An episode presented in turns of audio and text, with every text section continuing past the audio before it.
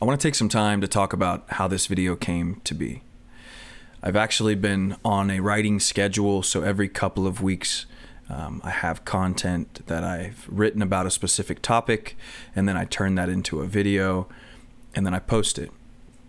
And the last two weeks, I've been working on um, tendency for men to become self-sacrificial and people pleasing in order to somehow get validation to feed themselves uh, and make them feel like a substantial or useful or meaningful man.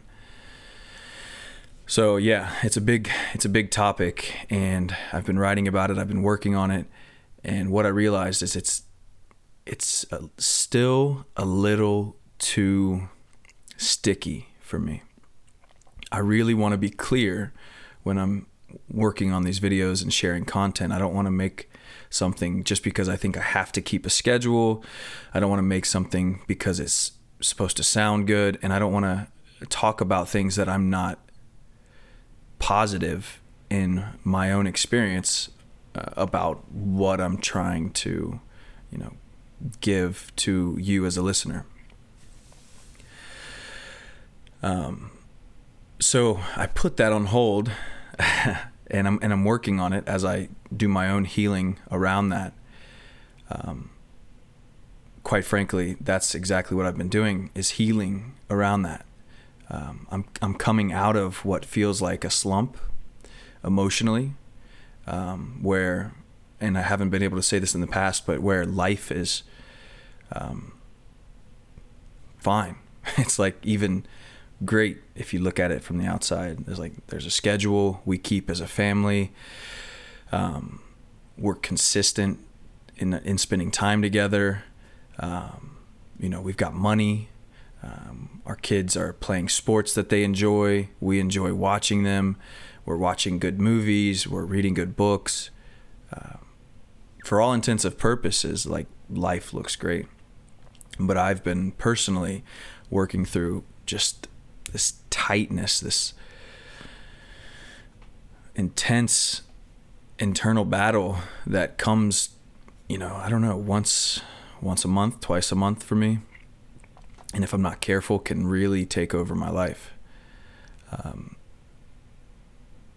and there are lessons that I continue to be reminded of as I go through these patches. Uh, I've learned them, I've forgotten them. I've learned them, I've forgotten them. And so as I as I still work on this self-sacrificial, nice guy, people-pleasing, please validate me part of myself, uh, and then continue to work on that video and eventually bring it to you.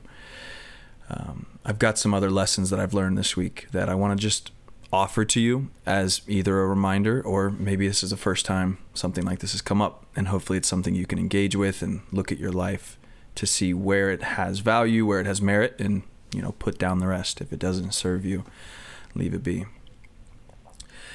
Um, the first thing is the importance of stretching.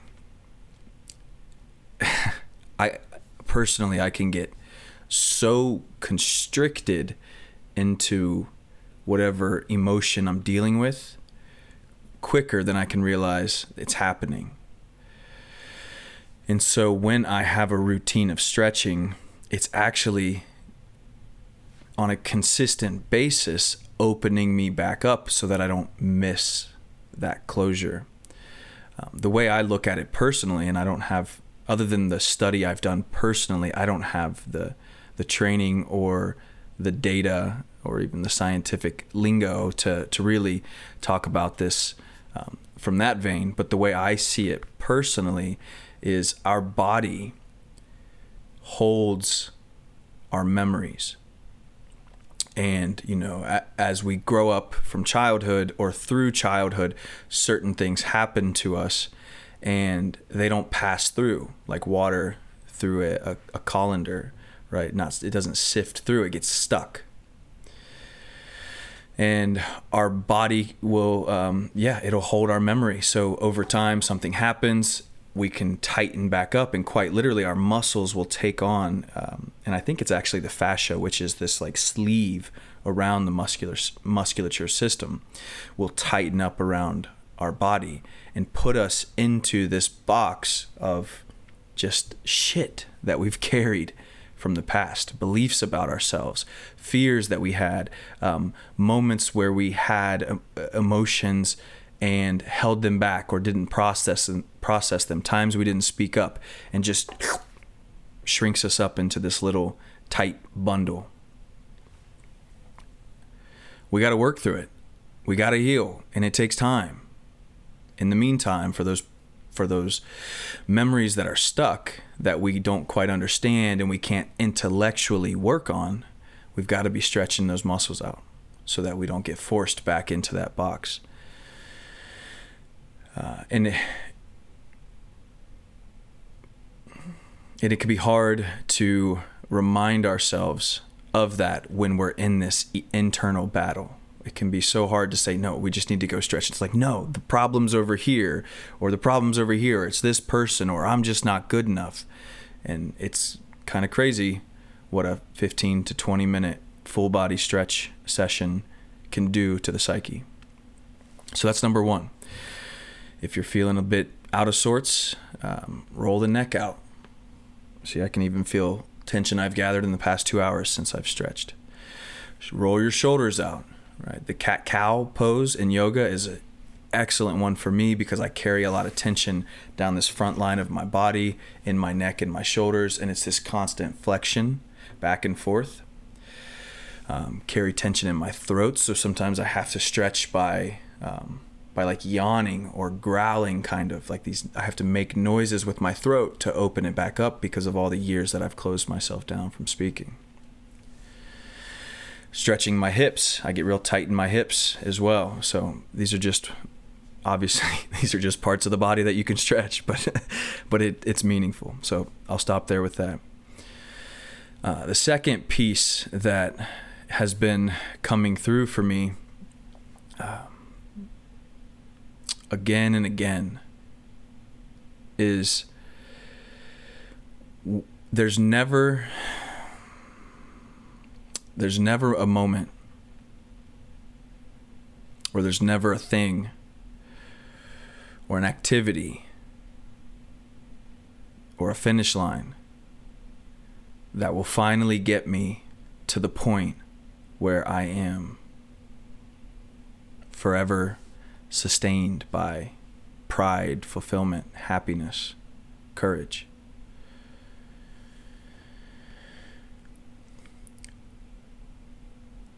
In the same way that we can go to the gym for months on end and grow our capacity to lift weights, get stronger. If we stop going, our muscles are going to they're going to break down. We're going to get weaker. and well, the distinction I'm really trying to make here, yes, that is true. The distinction I'm really trying to make here is that I have constantly, I continue to look at something out in the distance and say that's the thing that's going to give me the um, the life that I want. Um, if I if I get this strong, if I lose this much weight, if I get this woman, if I get this much money, then I'll feel that sense of happiness and fulfillment and pride that I've been lacking for much of my life. And it really struck me uh, this morning when when I was when I drug myself out of bed. I cried for five minutes um, with my family. Like they noticed something was wrong, and I wanted to go stuff my face, and I decided to go to the gym. I was like, "Man, you've got to get out of here. You got to go. You got to lift. You got to stretch. You got to move your body. You got to do something, although it doesn't feel like it's worth it." And it struck me as I was leaving the gym after I worked through all this stuff. I processed by crying. Um, I chose something that was better than the other option, the easier option, seemingly. And then I did the things that I knew would make me feel better. And I came out fresh uh, with a fresher perspe- perspective of my life. And it struck that the only thing that's ever going to continually, sustainably build me up and bring joy and pride and courage into my life is a decision every single morning. It doesn't matter how many things I achieve. It doesn't matter how much of my to do list gets done.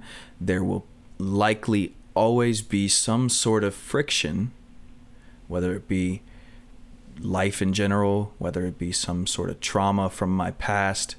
There's going to be some sort of friction asking me, whispering in my ear to come join it in this like muck. Doesn't matter how much I grow. Every day I'm going to be faced with the decision to either encourage faith, encourage strength, encourage um, pride, joy, or to settle for what seems to be easy and that can be sometimes just like wallowing. So, oftentimes there's this posture I take where um, things are going to forever be great when I get to that thing, or if something happens, things are forever going to be terrible. And at the end of the day, it's a decision. Like, I'm going to work through this. I'm going to grow from this. I'm going to do my best now to move one step forward so I can feel a little bit lighter in my heart and in my body and, you know, serve my purpose as a man or serve my family. So that's number two. I don't want to beat a dead horse there. And the third piece, uh, this one's still some somewhat hard for me to establish language with because if I were to watch and listen to what I'm about to say, you know, six to ten years ago, I would just be like, "That's bullshit. I'm not dealing with that. That's whatever that, you know, pussy shit is. I'm not doing it." It's essentially the the um, impact of I think my Midwest upbringing would have on my ability to hear this. But the third thing to become a better man is to learn how to grieve to learn how to cry, to learn how to feel the pain of loss. And we we we are too quick to attribute this only to the type to certain types of loss, like a death, a relationship, um, a, you know, a house fire, uh, just something catastrophic. But there are so many moments, I believe there are so many moments in our lives as men that we are experiencing loss, whether it be a failure, um, whether it be an expectation, you name it. And we're not processing it, we're just packing it in.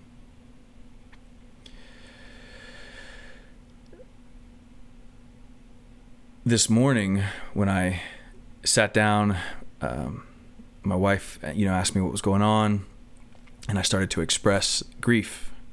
I didn't know why I had it. I don't know where it was coming from, but it, it had this grip on me. And for days, I was stuck in it. I was quick to anger. Um, I was quick to impulse to, to, to eat terrible food to feel better. Um, wanting to drink, although I don't drink much.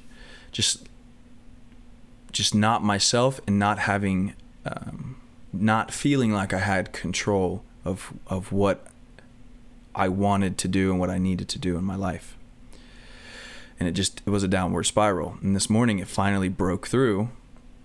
I was able to cry, explain explain what I could, you know, as I'm sitting with my wife. And in that moment something shifted and I was much lighter. And I was able to actually seem like it seemed like I came back in the picture or